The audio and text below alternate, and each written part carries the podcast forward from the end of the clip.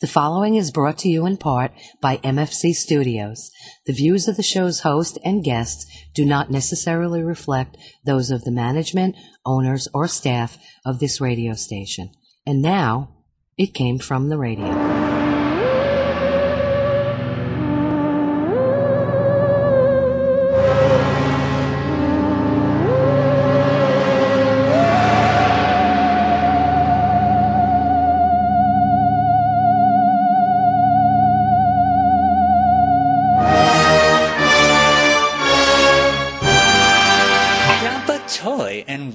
Once again to It Came From the Radio, the official show of the Big Apple Con. This is your host, Mark Torres, speaking. With me via social distancing, we have the Life with Jenner G's, Jen Elise Feldy. Good evening and morning. Oh, it covers everything. What about afternoon? No, no afternoon. Just the beginning and the end. We'll skip the middle.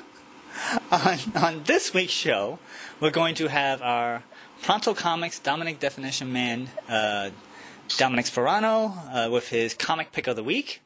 We hopefully should have our senior correspondent, Charlie Saladino, with his movie pick of the week, in theory. And we have another Jaybird and Lee segment. Um, but before we do that, we have to take it away with the news. The news is brought to you in part by the fine folks of the Big Apple Con, of which we are the official radio show of, celebrating over 25 years of pop cultureness and comic book stuff. For more information, go to www.bigapplecc.com and check when their next convention will be. Hopefully, it'll be sometime in the year 2020, but most likely it'll be in 2021. Also, want to give a shout out for our Patreons, of which there are Danny Grillo, newly released award winning director Jared Burrell, Two Sentence Horror, Kyle Horn, Millie Portes, Newsday famous Dresden Media, Unji Kun, Shadow Rabbit Art, and The Huracan at a convention in a church in Long Island. Uh, if you want to get your own little shout out, go to www.patreon.com. Look up It Came From Radio in the search bar, and just for a dollar, you can get your own little shout out. But we also have other things, such as you can get a, a question be asked on the a show, um, you get to be a guest on the show, you get to have a evening with Dominic uh, Sperano. You can go to all the best comic book stores and uh, bars in New York City, uh, 21 and older. And our newest level, which is for fifteen thousand. I almost said twenty. Fifteen thousand dollars. What do you get? Fifteen thousand dollars. You get a day with co-host Speldy, consisting of two prepared and cooked meals along with the recipes. By her and from her, Taste to Live the Life guidebook, a personal training workout session for you and a friend at her personal gym, in addition to all the perks. So Is that right? it is right, but I'm like, how come you never say my instead of her? Because I'm reading. I'm reading off the paper. I'm using it. I, And here I thought you knew. I don't know anything. I don't know. I just walk the boat, alright? I'm just hoping they let me stay in the country. Go Biden. Okay. Ah, so let's start off with the news. Um, we're going to start off with the sad news.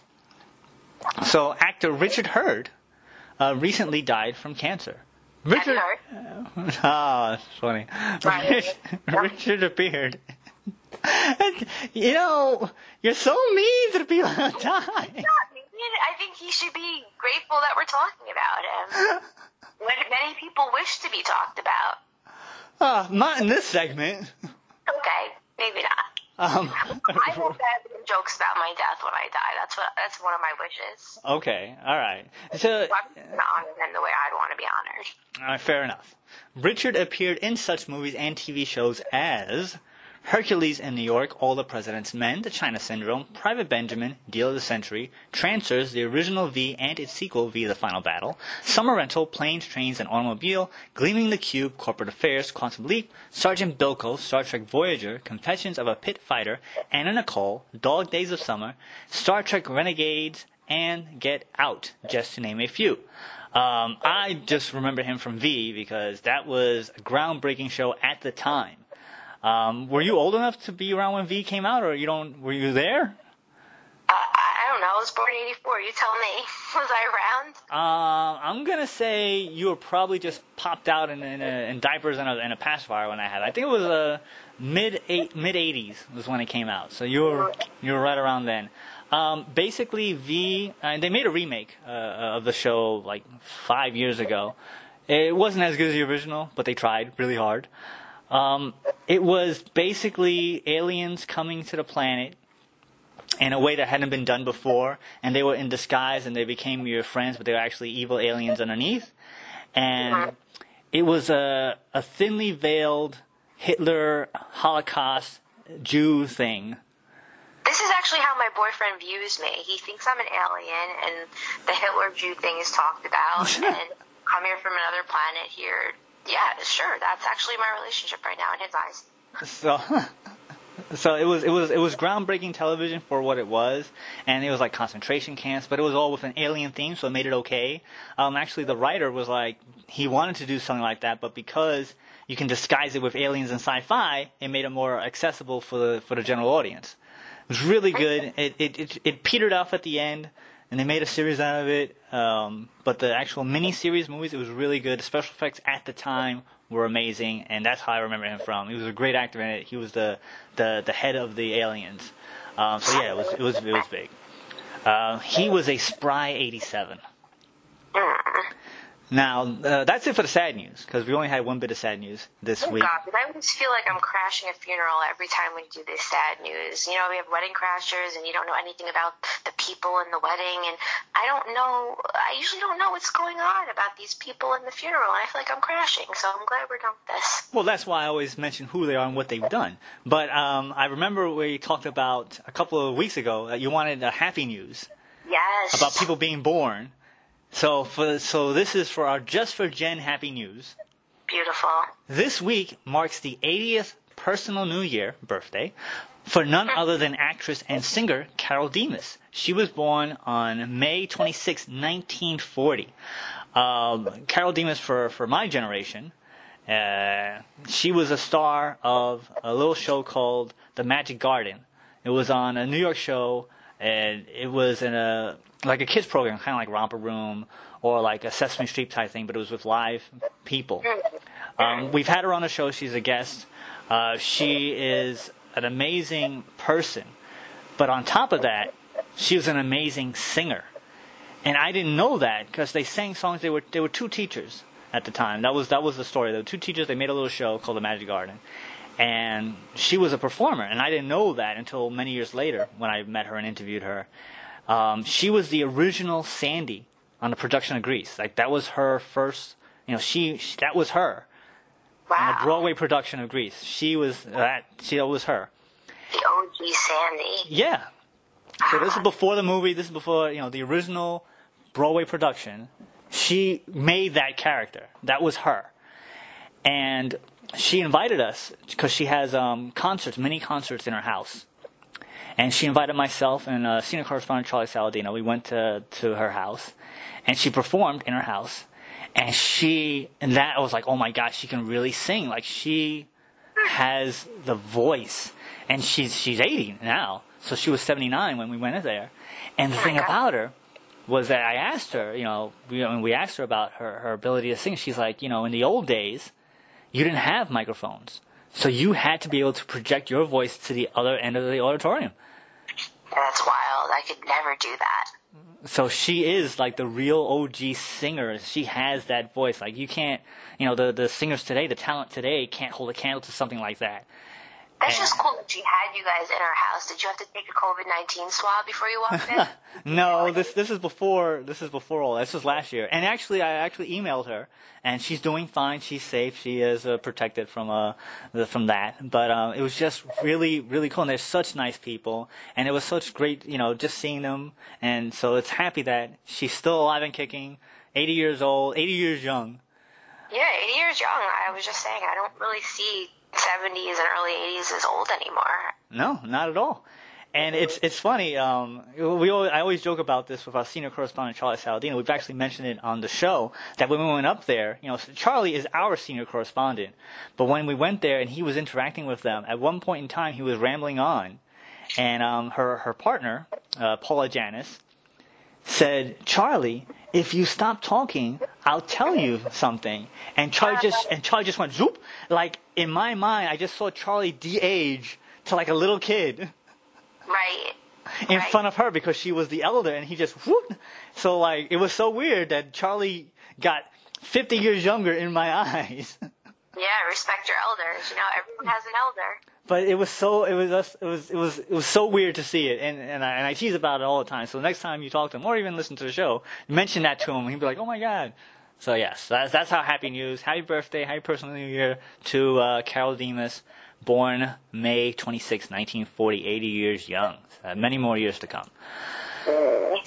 So let's move on to the other news. From the It Was Censorship, but Not in the Way You Think department. On Netflix, fans noticed a small, tiny, tiny edit to the film Back to the Future 2, wherein the scene, Marty McFly, played by Michael J. Fox, conceals an adult magazine in the Future Almanac at the center of the film's story. Originally showed the slightly racy cover of a magazine titled Ooh La La, which in the edited version, the magazine cover was edited out of the shot. Um, writer Bob Gale responded, saying, The blame is on Universal, who somehow furnished Netflix an edited version of the movie.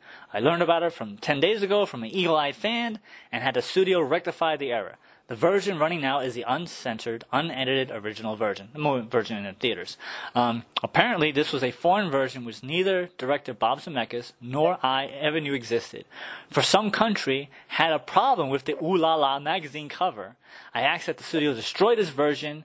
Uh, FYI, Netflix does not edit films. They only run versions that are supplied to them, so they're blameless. You can direct your ire at Universal, but I think they will be a lot more careful in the future and with the future. There's nothing really offensive about that cover. I, I mean, I hope the people that are offended on Instagram, the two out of three posts are more offensive on Instagram than that. Well, I mean, it's it's weird. You know, it's, it's that censorship that certain things are, are offensive to certain people. Just like I was telling you, we talked about this before about how I didn't know certain things were dirty until it was edited out. So um, one of my all-time favorite movies, um, The Naked Gun. Uh, there was a scene in that movie where uh, Leslie Nielsen is looking up uh, a ladder with Priscilla Presley's on, and um, he looks up, and she's wearing a skirt, and he says, "Nice beaver." And she comes down with a stuffed beaver, and she says, "Thanks, I just had it stuffed." And that in and of itself is hilarious. I thought that was funny. Very funny. So then, when they aired it on uh, on network television, in that part he goes, "Nice one," and then she comes down, "Thanks, I just had it stuffed." And I was like, "I don't get it. Why did they change the line?" Right, right, right, right. And that's when I realized. Ah, yeah, so it's one of those things that you know censorship can be a bad thing, and actually can be worse than just letting it go. True. The Naked Gun series was classic. I love that. Yes. I, I saw all of them. So um, the ire was that, oh, Netflix, how dare Netflix edit stuff? But no, it wasn't Netflix. It was Universal. They just sent the wrong version. Good job, Universal. Oh well. Small, small piece. Not a big deal. It was if if you're a social media follower, it was a huge, huge deal that they edited one scene, a tiny little smidge. It was crazy for for that small amount of time. It was crazy. Well, social media is very reactive, and they react to everything, and they have a problem with everything, and I have a problem with almost nothing. So that's where I stand, and that's where the reactions are going to be. All right, fair enough. Hashtag I don't care. Do what you want. And you know what? If you're deciding between me or Trump, you ain't black. Is that offensive? Is that offensive? Because that's the next future president, possibly. It, it can it can be. I mean, everything's offensive to somebody. That's that's all. I'll, I'll leave it with that. True, true. Uh, moving on. Uh, speaking of fans, from the I guess they did have it after all department, Warner Brothers has announced that on their new HBO streaming service, uh, they will in fact release an extended and unedited version of the 2017 film Justice League, known as the Snyder Cut, sometime next year. This comes out after years of saying that that version didn't exist. Zack, the uh, director, says, I want to thank HBO Max and Warner Brothers for this brave gesture of supporting artists and allowing their true vision to be realized. Also, a special thank you to all those involved in this hashtag Snyder Cut movement for making this a reality. Uh, for those of you who do not know, Justice League is supposedly the answer to Marvel's Avengers film because they're DC Comics and Marvel is Marvel Comics. Uh, DC, because they saw all the money that Marvel was making, decided to rush in and try to get all the superheroes together without uh, making separate movies for all the characters, which Marvel did in hopes of making a big bag of money. So DC and decided to get Zack Snyder to be there, the guy in charge, and he had a vision. He made um, Batman vs Superman and it wasn't very well received. But the way movies are made, he was already making Justice League when Batman vs Superman came out. It had a negative reaction. It, had, it, it, was it was panned by the critics. People were upset with that. So Warner Brothers said, "Hey, we want you to start making changes to this film." And they had originally announced it to be a two-part film. And at the time, it was a good idea. But then as the negative backlash started to happen, they're like, well, maybe we shouldn't make it a two movie deal, make it a one movie instead.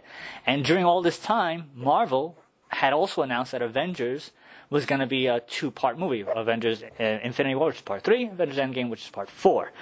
Um, Marvel decided, hey, we're just going to say that it's not going to do part two parts and just keep it at that, although they lied completely that's how it went, and it was well received. But this movie, they was it was it was it was on a negative from the beginning. So at this during this time of the movie was being filmed, and it was getting negative backlash, and the Batman vs Superman was out and getting negative backlash. Um, the director, Zack Snyder's daughter, died. I think she committed suicide. Oh. So he had to step away from the project. That's why. No, yeah. yeah. um, so he had to step away from the project. So then they brought in the guy who made the first and second Avengers movie, Josh Whedon, to bring in his Avengers quote unquote magic to this to this hodgepodge of movie. So they had to bring in reshoots and they had to throw in more money and they had to make edits. And so if you actually watched the Justice League movie, did you actually watch the Justice League movie? Of course not. It it uh, it has two different feels. Like you can tell what parts were one director and what parts was the other director because one director was kind of a more happy-go-lucky guy, and the other one was more dark and serious. So the tone was was all over the place in the movie. And in, in, in addition to that, there's more. The reshoots came at a time when a Superman actor Henry Cavill was was on um, doing uh, the the Mission Impossible movie. So in that film, he had grown a mustache. And uh, Warner Brothers like, hey, we need Superman to not have a mustache. Oh my God. So can you have him shave the mustache off to be in our movie, and we will pay you to CGI a mustache on? And Tom Cruise and Paramount was like, no, we're gonna have him keep the mustache, and you CGI the mustache off. What? Yeah. That's insane. That's a lot of work. So the end result is that the CGI wasn't that good, so you can also tell when the CGI was used to get rid of the mustache, and it makes it worse. So it became this whole big mess of a mess. And it cost them $300 million to make this movie. And that's just to make the movie. That's not including promotional and all the other stuff that they say. So in essence, it probably cost them a billion dollars to make this movie and put it out there and all this stuff. It only made $657 million in box office worldwide. So that means it was a flop. The, one of the biggest flops of all time based on how much they made to, to make this movie. It sounds like a bit of a flop, yes. I just want to see for the mustache. I mean, now I really want to see it. If I could see CGI mustache. I can. flop. I'll actually send you a picture. If you go online, you can see it. It's it's really bad. Sounds awesome. Um, I, I love that. I love to see mistakes in movies. I, I like them better than good movies. Well, I mean, for for what it is, it's fun. But in this situation, it's not fun at all. Like this was just a hodgepodge of mess. And so now they they got the new guy to to make the hodgepodge a mess. But throughout the years, people have been saying that there that the movie was finished enough so that they could have made the other guy's version. But Warner Brothers is like, nope, it doesn't exist. It never happened. Not gonna happen. But people, some of the actors and people are like, yeah, it does exist. You can show it. And years and years later, now they're gonna show it. They're gonna throw in some extra money and they're gonna do it. So that's interesting. Extra money, even more money. Yeah. So executives say, at the end of the day, It is really all about the fans, and we are beyond excited to be able to release Zack Snyder's ultimate vision of this film in 2021. This could never have happened if it wasn't for the hard work and combined efforts of the team at HBO Max and Warner Bros. Pictures. Thanks to the efforts of a lot of people, we're excited to bring the fans this highly anticipated version of Justice League. This feels like the right time to share Zack's story, and HBO Max is the perfect platform for it. We're glad to the creative planets align, allowing us to hashtag release the Snyder Cut. Of course, it has now been heavily rumored uh, that Warner Bros. is going to spend an additional 20 to 30 million dollars for CGI and music, but no additional reshoots. So whatever was filmed is actually going to come out with new CGI, and it's going to be out there. Um, to put things into perspective, Avengers Part 3, and as I mentioned, uh, Part 4, had a budget of $316 million, and Part 4 had a budget of $356 million dollars each. And those films combined made $4.3 billion. Wild, it's wild. I feel like I just went to comic book university. You know, that's what you are. You're like my comic book mentor. I think I learned more from you than I learned at American University. I should, I should, I should have a class of comic book stuff. Hey, you make a lot of money. Start a school. It's um, like this whole, it's it's a big mess, and like if you're a fan of this stuff, it's it's really crazy and wild, and how it comes out. But if you're not, like you're like, eh, well, it's just a movie, whatever. It's funny how that is. Do these fans get upset? Are people actually upset and like having a hard time digesting their breakfast over things like this? They, they, I mean, some of these fans really do. I, I can say it with impunity that some of these fans are, are, there's, there's been arguments and fights over this version of the film and how it's gonna be, it's gonna, you know, save the DC franchise because the DC has been a big mishmash of, of films that with no clear vision. And it's weird because now it kind of, retroactively changes things as that's in production now, but who knows? But yes, the fans are really on, on, on, on track with this. Like some of them are, are so are so passionate about it that they, they turn it to negativity as you mentioned on social media and they actually chase people off of social media because they're so passionate and, and, and, and about, about what they see. It's wild. Um, DC, DC Comics is a mess. The DC is a mess. yes. The state of government is. Yeah. um, so speaking of films coming out, from the, speaking of state of the government, we've got movies to make department. Director James Cameron has announced that filming will resume on his planned Avatar sequels in New Zealand starting next week. Executives say, our Avatar sets are ready, and we couldn't be more excited to be headed back to New Zealand next week.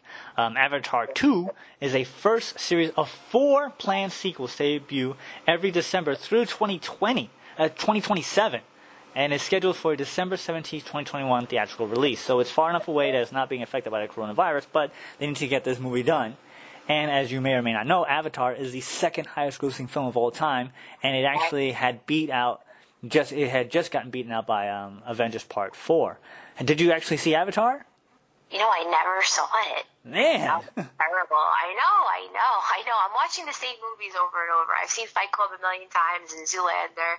I just keep watching what I like, and then I don't end up watching anything new. That's my problem.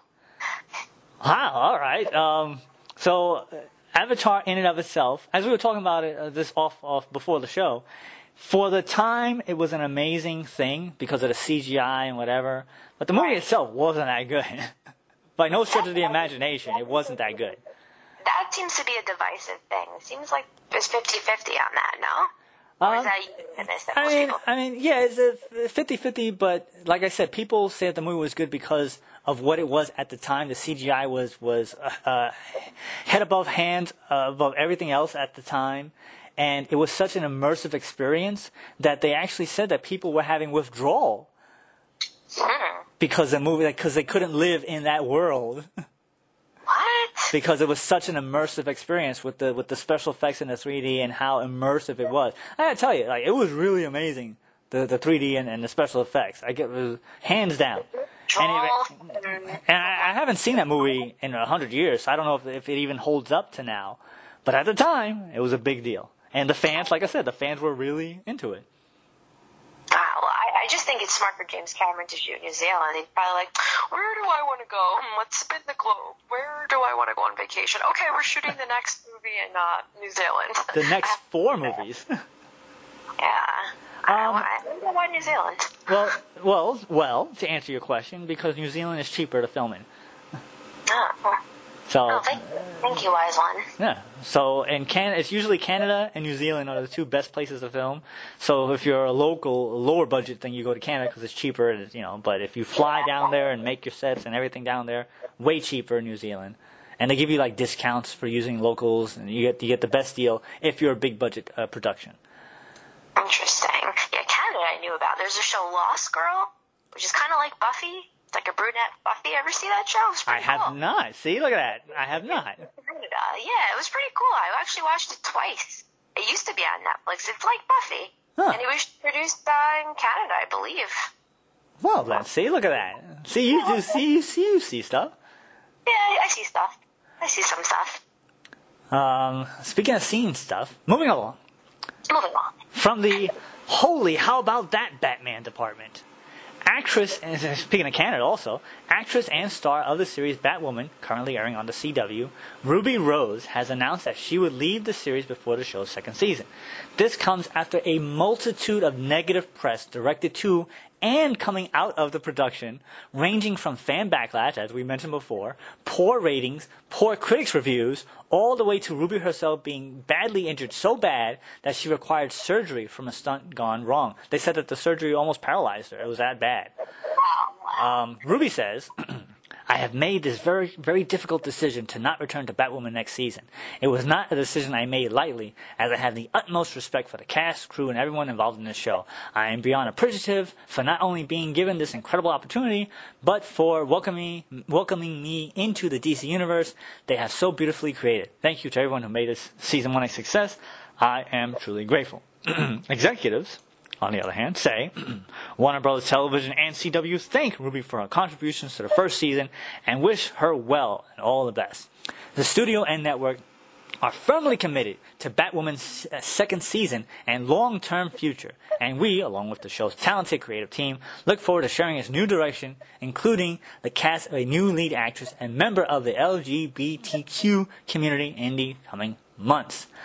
Uh, upon further investigation, citing multiple unnamed resource- sources, it has now been reported that Ruby left the show due to, quote, long hours required of playing the series lead, which led to unspecified, quote unquote, tensions between the actor and the production. What I find, yeah, go ahead. It must be a lot of work, but I just think it's interesting that they're going to keep the gay quota, so they're also going to cast another LGBTQ actress, it seems. Yes, that's exactly right. They they decide Is gay quota?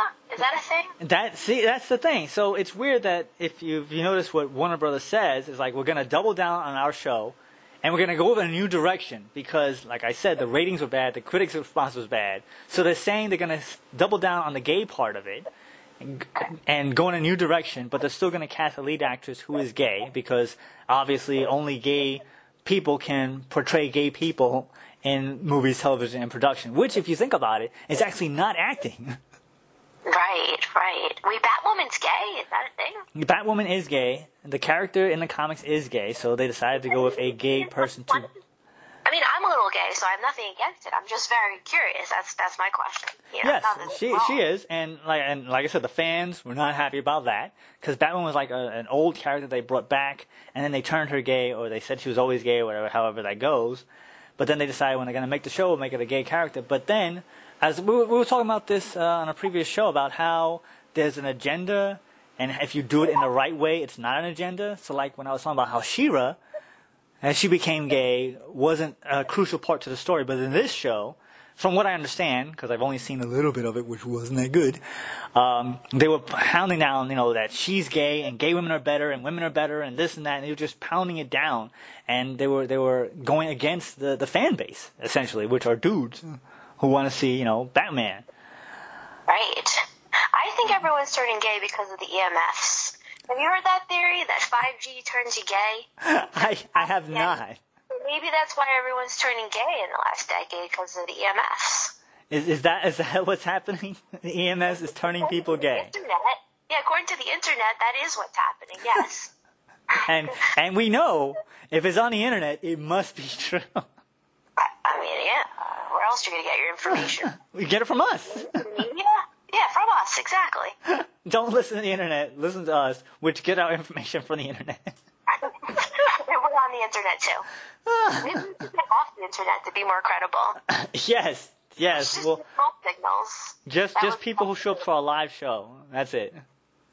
Yeah, live shows only. Oh man, that's a whole that's a whole different thing. Um, moving on to, to the final bit of news.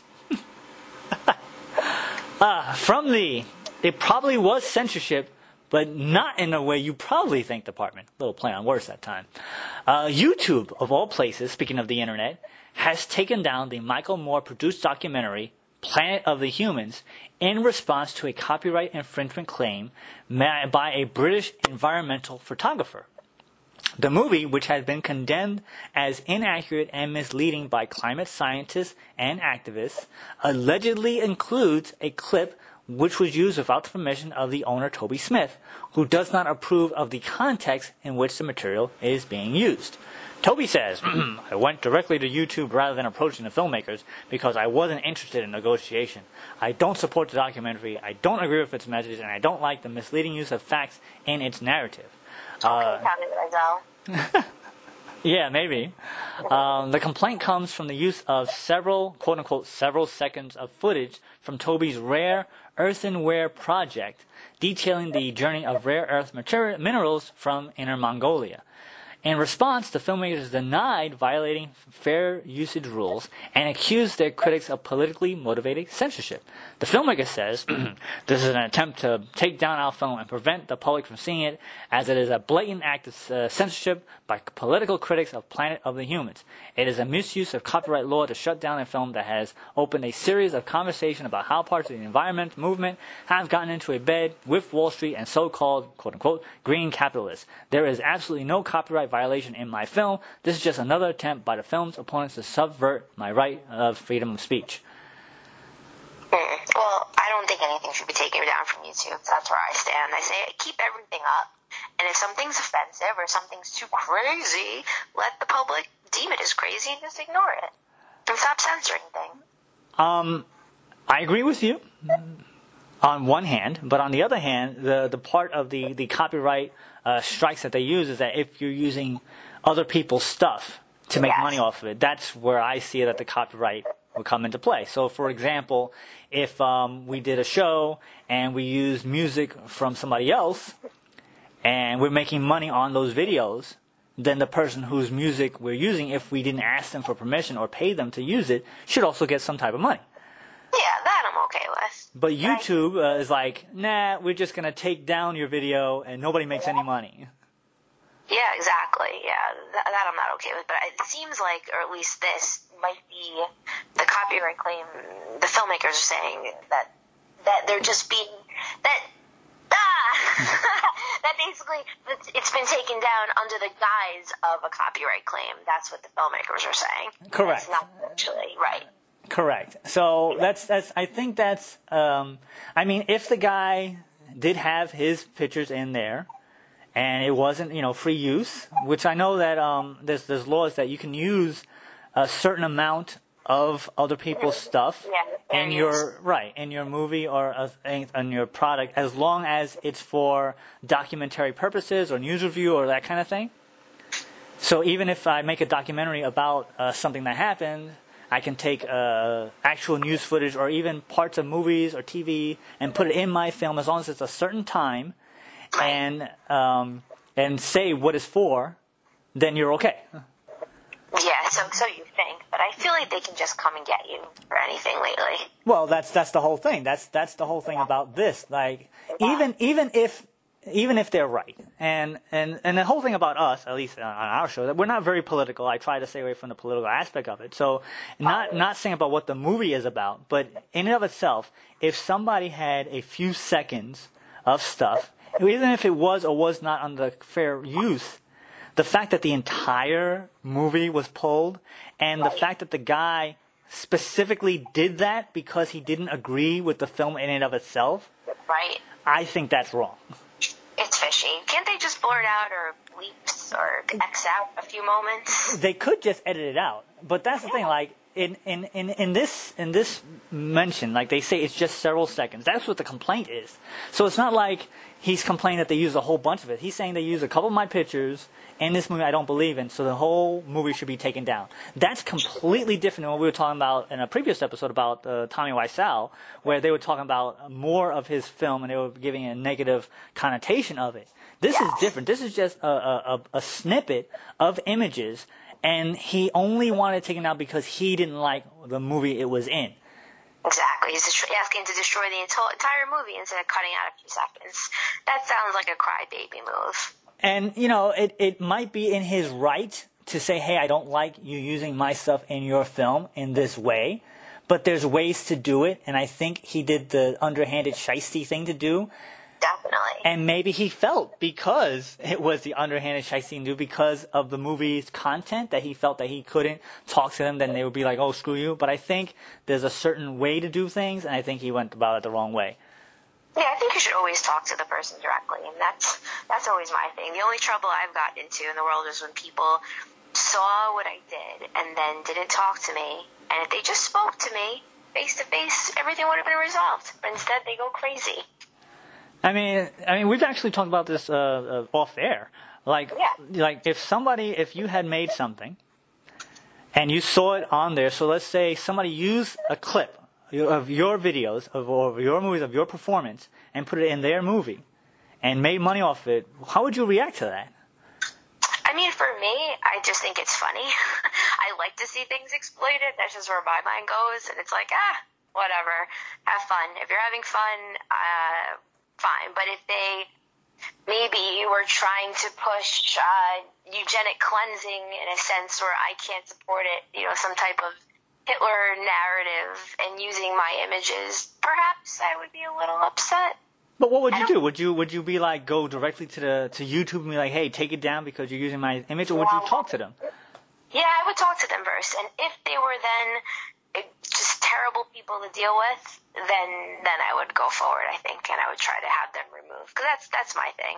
Couple strikes, try to talk to someone like a human, show respect, and if you can't get through to someone, and I tried, I tried, I tried, then I throw in the towel, and I'm like, all right, I'm going to destroy you now. That's just how my mind works. Right. So I think that by doing it this way, it actually paints the guy in a in a, in a bad light. Yeah, and, and it's funny. looking at it. Yeah, like it's funny because if if he's in the right, which he which he pretty much isn't, but if I mean he doesn't want his stuff used, fine, great, whatever. But the fact that he went this way, it actually gives more credence to the film, which people are complaining about and and criticizing because of that, and it brings more attention to it. True, it brings more attention. Just talk to people directly, that's all. Especially with this de Blasio and people snitching on parties. Why don't you just go to your neighbor and just be like, maybe say something. You don't have to call the snitch line and text pictures of your neighbor having, oh, more than three people over. Don't snitch. Snitches get bitches, and this guy snitched. Ah, I, I, really, you couldn't you couldn't make it without cursing. That that one's not gonna say it. I said snitches get stitches. That's not what you said. No, I did. I said snitches get stitches. That's the phrase. okay, that's not what it sounded like. Is snitches a bad word? No, no, the the other thing, the No, no. the female dog. No, no, no. I did not say that. That's not the phrase. But I can say that if, if you want. Please do not. Okay, that sounds good. Yeah. No, no, you're safe. You're safe. All right, yay, yay! Editor's happy. He's gonna do a happy dance. So that's it for the news. Um, it's it's weird how that all all goes down, but uh, yeah. Um, you have any final thought before we take our commercial break? Everyone drink lots of water and rest, and keep what is useful. Discard what is not. And if you have a problem with me, say it to my face. Don't go to YouTube, and don't go to my parents or my neighbors or De Blasio. Talk to me directly. Because the Blasio has the inline for you. Basically. All right. So that's it for the news. Uh, we'll be uh, gonna take our break, and we'll be right back with it came from the radio. I won't be right back. Hi, you've heard my voice open and close the show. Now we want to hear your voice. If you have a business or product, you can record a commercial here. We offer 30 and 60 second spots. For more information, contact Mark at mfc underscore studios at hotmail.com. Cosmic Comics and Games of Baldwin the place to go for your comics and gaming needs. We are now doing home delivery in Nassau County because new comics are back. So if you want the latest comics, back issues, comic book supplies, or magic cards, please call Chuck at 516 763 1133 for details. You can also contact us through our Facebook page. That's Cosmic Comics and Games, 516 763 1133. Thank you and stay safe. Sword of Omens, come to my hand. I, Lion-O, command it. Hi, everybody. This is Larry Kenney, the voice of Lion-O on Thundercats. And you're listening to It Came From the Radio. Hey guys, this is Christy from Custom Cakes by Christy. I want you to know that I'm here for you. I'm keeping my private kitchen open for any needs your family may have. I've been focusing on breads, soups, muffins, quiches, and other basics, but I'm still accepting dessert orders as well. Please follow my Facebook for immediate pickup items, private message me for custom orders. Custom Cakes by Christy, I N C K R I S T Y. Text me at 631 606 8166. This is Carrie Steller from In the Girls Corner, and you're listening to It Came From the Radio. The Comic Book Depot has been in business since 1993. Your one stop comic book shop for comics, gaming, and collectibles. The Comic Book Depot club membership is $15 and gets you 15% off new comics, back issues, graphic novels, and 10% off comic book supplies. Located at 2847 Jerusalem Avenue in Wantagh, New York. Contact us on Facebook for curbside pickup because new comics are back. For more information, give Alan a call at 516-221-9337. The Comic Book Depot. Hi, this is Amy Jo Johnson, writer director from the film The Space Between, and you're listening to It Came From the Radio. Now, back to our show. And welcome back to It Came From the Radio, the official show of the Big Apple Con. This is your host, Mark Torres, speaking. Um, as uh, has happened in previous shows, uh, I am taking up the picking picking up the slack for our senior correspondent Charlie Saladino with his quarantine movie pick. Um, this week, I say you guys should go check out Predestination. It is a movie starring Ethan Hawke. Um, it's based on a book. I forget the name of the book, but if you go watch the movie, look it up Wikipedia, it'll send you right to the book's information. Um, it's a high concept time travel movie. What I do have to say about it, makes it interesting, is the thought process that goes into it, and they really don't explain too much. Um, it has a big old couple of twists in there and as a fan of time travel movies, you kind of look for these things, and I still was taken aback by a couple of them.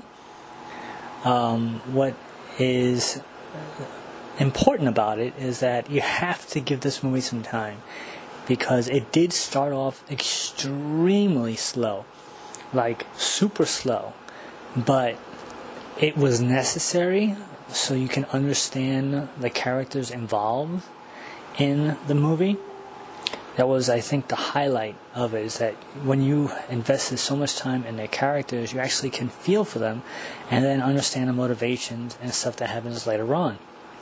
Um, for a time travel movie, the time travel doesn't really happen until much later in in the movie, except for a brief moment in the beginning. But it was more of an interesting story, and I thought that's why I recommend this movie. So it was a great uh, character development movie not too much action, very high concept, tons of time travel. And then, when it gets to the time travel, you really got to pay attention to follow the lines of what's going on. And then, like I said before, the twists and turns were, were uh, pleasantly unexpected. Um, I actually had to, to stop and, and think about what just happened towards the end before continuing the movie. Um, you guys can uh, look it up as a place that I've been mentioning before, Tubi TV, T-U-B-I uh, TV. Um, it was free, so you can watch it there. Or uh, obviously, if you have any other places to watch it, you can watch it all in those places as well. So I suggest you guys go check out Predestination with Ethan Hawke. If you're a fan of time travel movies, um, I would think that this is probably the second most thought uh, provoking time travel I've ever seen. Uh, the top one will be Primer, which um, if uh, Charlie Saladino needs me to pick up the slack again, I will talk about that in a future quarantine pick. But um, yeah, so if you like high, high, high, high concept, uh, if you like time travel, if you like good character development, and it did have some interesting um, story points, which I think uh, help convey the character's motivations in the movie. So, um, highly recommended. Check it out if you love time travel, of all this stuff. Go take a look and enjoy. And uh, if you watch it, send us a message and uh, let us know what you think. If you liked it, didn't like it, what you thought about it, if you figured it out beforehand, if uh, you couldn't get through the movie because uh, it wasn't uh, enough time travel, it was too much character development, it was too boring. So any of those things, just let us know. And um, with that, we're going to take our uh, break, and we'll be right back with more. It came from the radio. Hey, ghoulies, this is Demon Boy, and you're listening to It Came from the Radio. Now, back to our show. Hey, this is Jay Burden Lee, and we're here to talk about movies, music, TV, and what's going on in our part of the world. Today, we're going to talk about if we had a superpower, what it would be, and what we would do with it. Ah, that's pretty cool. I like that idea. Um, last time we spoke about if which superhero character we wanted to be. This time we're going to talk about if we had superpowers, what we would do. All right, very cool. What um, which what would you be? Well, what did you want to? Hmm, that's hard. I think I would want to control things with my mind, like maybe or um it's hard. I would probably either do time travel um or like can be able to manipulate people with my mind You want to manipulate move things people? with my mind. So you want to manipulate people? Yeah. Into doing what? Into doing anything. Into doing anything. what would you want them to do? uh, I don't know, maybe robbing a bank for me. Robbing a bank? Oh my gosh! So you're like a super villain. yeah, I'd probably be a villain. Oh man, you know that's um. well, why don't you? Uh, you could do teleportation, and you could zap into the bank, grab all the money, and zap Oh back out. yeah. Oh, or invisibility. There's so many good ones. Like those are my top five. I think that's five. I don't remember how many you said. I, I, said. I don't know what you said either. You said uh, teleportation, reading people's minds. Um, and- invisibility, teleport. Wait, you said teleportation. Yeah, of course. Uh, so is that three? What, what about flying or bulletproof or? Oh, those would be cool, but like, I mean, honestly, I don't really want to fly. I could use a plane. Okay. I'll I'll do a. I don't need to You don't need to fly fly. on my own. Oh, okay. So you rather go through the long commute and lines at the airport instead of actually just jump and fly. You said teleportation. Oh, that's I could teleport onto the plane and then Yeah. teleport off the plane. I guess that's true. Or I could just teleport from one place to another. Like like yeah. from I don't know, from New York to Asia. you know, there there was a movie called The Fly, and in The Fly, this guy invented a teleportation device, and a fly got into the device, and it merged with his DNA, and he became a human fly. oh my god, that's horrible. Yeah, it was kind of gross. Ay, that's mm. In case you guys want to watch it, it's called Jeff. It was uh, The Fly with Jeff Goldblum. Ay vey, I would not want to watch that. Oh yeah, it was pretty bad. Hmm. So what would you do? What would I do? Uh, let's see. You know, I used to think about that in a way where I would be like Professor X and have the teleport, not teleportation, uh, read minds and telekinesis and all that kind of stuff, which would be cool. Um, Yeah. but I kind of like the healing power and the Wolverine style of life, where um, oh yeah, that is cool. the anti anti anti what the heck was that stuff? Um, oh my gosh, I can't remember what it is. Um, so his super strength, strong steel, anti matter. I don't remember what it was called. oh well, all right. But you know, I would like the healing um, aspect of things, plus the ability to, um, you know, just kind of live forever. I think that would probably be where I want to be and stay young. I mean, the live forever and stay young, I feel like that's cool, but like then everyone you know would die. Like everyone you know, everyone who you're uh who you like, like your family, your friends, they'd all die. And you'd just be be there forever and like wouldn't you go crazy eventually? Well, I guess there's a lot of people in the world. You can make friends, Well, yeah, but what if the world ends one day? and you and you live in the apocalypse Yeah. with nobody around. Yeah, then you'd go crazy. kind of like that Twilight Zone we just watched, right? Oh yeah. Where we watched where this guy was a, a bookworm. It was Burgess Meredith, and he had these uh, really Coke bottle glasses, and he would, uh, you know, always want to read. But then the apocalypse happened. Yeah, he survived because he was in the bank vault and he had like he didn't he wanted to do all he wanted to do was read, but he was like he thought he was going to go crazy cuz you know, Well- there was no one around, but then he found the library. Then his glasses broke. Yeah, it was pretty tragic. He was I surrounded. felt so bad for him. He had all the time in the world, and he couldn't it, it- to read, and he couldn't do it because his glasses broke. Yeah. Uh, anyway, all right, guys. Well, I think that's uh, us on superheroes today and our special powers. yep. All right, so uh, tune in next time.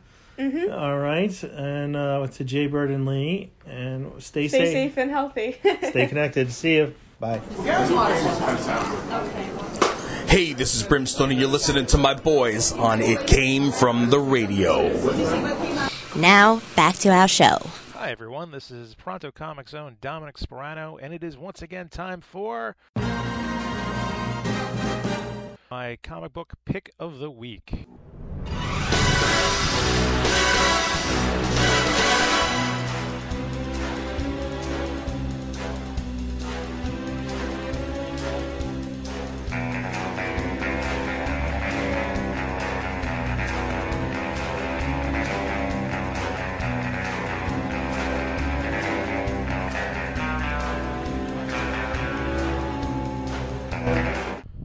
Course, that music can mean only one thing that today I am talking about.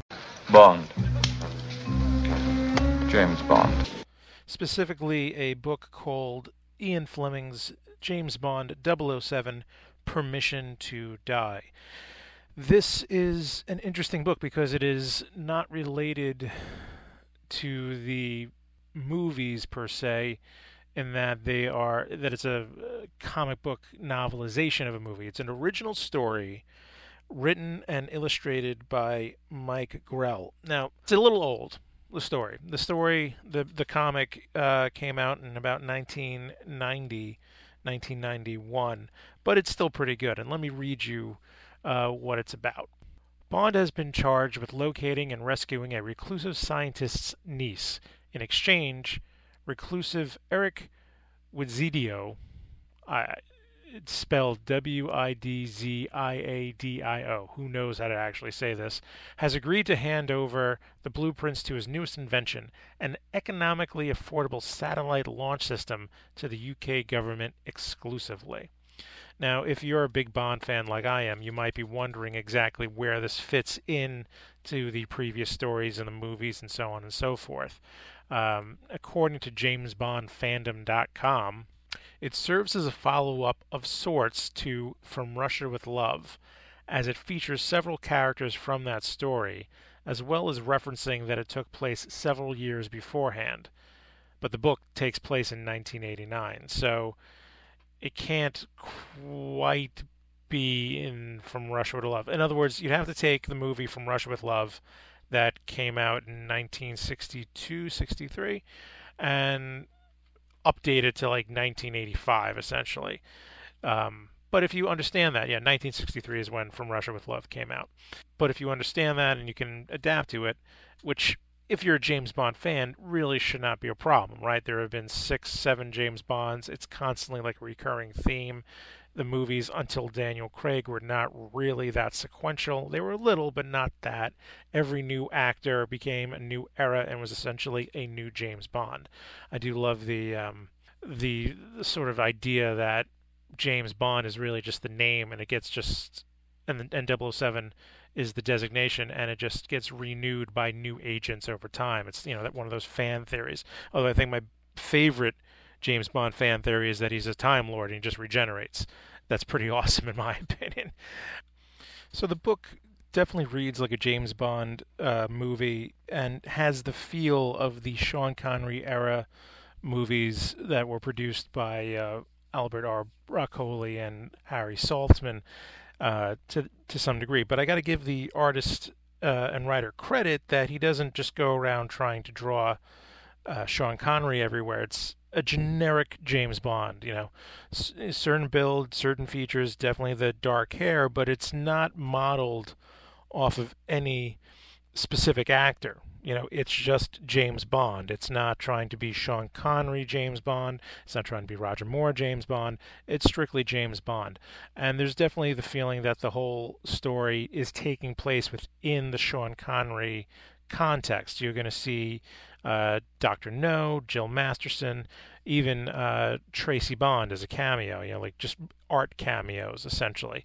Things that Bond is thinking about, reflecting on his past. Um, so, to that effect, it's almost right, I guess, within the tail end of the Diamonds Are Forever phase. Because uh, if Tracy Bond is in the book, that means that you're, you're at least referencing George Lazenby. So Roger Moore and Timothy Dalton and everyone else who ever played Bond really not in this concept, not that style. Shocking. Oh. Positively shocking. Now, to give you just a little bit background on how the book was made and the production of the book, Permission to Die is the second and final James Bond comic published by Eclipse Comics and Acme Press. It was written and illustrated, as I said, by Mike Grell and was published in three volumes in 1989. So it unfortunately wasn't a big long run of James Bond comics. And if you're like me and never heard of Eclipse Comics before, here's what I can say about them. Eclipse Comics was an American comic book publisher, one of several independent publishers during the 1980s and early 1990s. In 1978, it published the first graphic novel intended for the newly created comic book specialty store market. Uh, how many times have I spent time in a comic book store? It was one of the first to offer royalties and creator ownership of rights, and the first comics company to publish trading cards. So it really was quite a, a defining company for its time. It's unfortunate that they're no longer around. Uh, creator whose early creators whose early work appears in Eclipse publications include Chuck Austen, Donna Barr, Dan Brereton, Chuck Dixon, James Hudnall, Scott McCloud, Peter McGilligan, Tim Truman, and Chris Ware. Veterans published by Eclipse include Steve Englehart, Don McGregor, Gene Colan, and Mark Evanier. The company pu- published Alan Moore's series Miracleman, so quite a notable company. You know, you definitely would want to take a look at this. Uh, and funny enough, friend of the show, Todd McFarlane was the one who was able to acquire the intellectual prop the intellectual property from Eclipse Comics. But getting back to the book and what I think of the book, um, as a James Bond fan, I enjoyed it, and if I didn't enjoy it, it obviously wouldn't be pick of the week.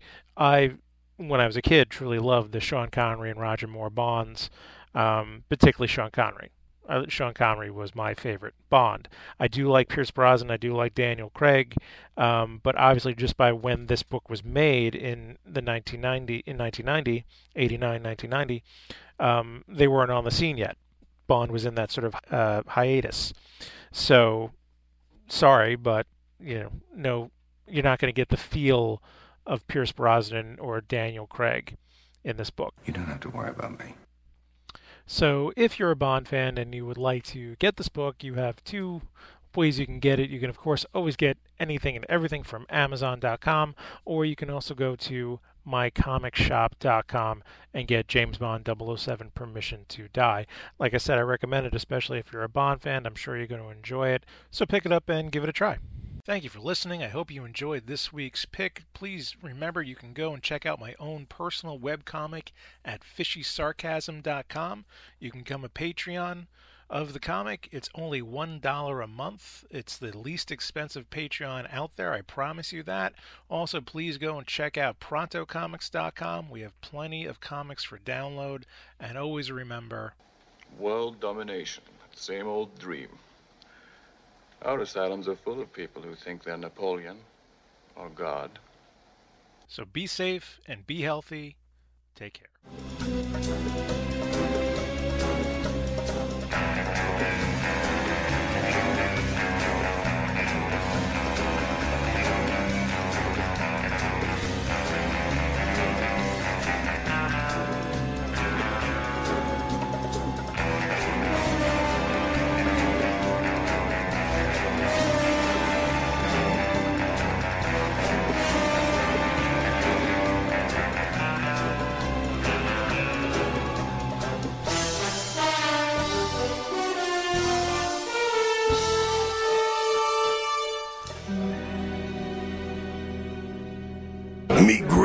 Having fun on It Came From the Radio. Me, Greg Berger, also. Now, back to our show. So that about does it for this week on It Came From the Radio. Join us right here and every week on this radio station. If you missed any part of the show, Stuff! go to our website, www.itcamefromtheradio.com. Listen to the archives. will be up any week or so. Like us on Facebook. Follow us on Twitter, on Instagram. Uh, check us out on Beyond the Dawn Studios. And we will see you next week. You've been listening to It Came From the Radio with Mark Torres. The views of the show's hosts and guests did not necessarily reflect that of the management, owners, or staff of the station. We now return you to your earthly scheduled broadcast.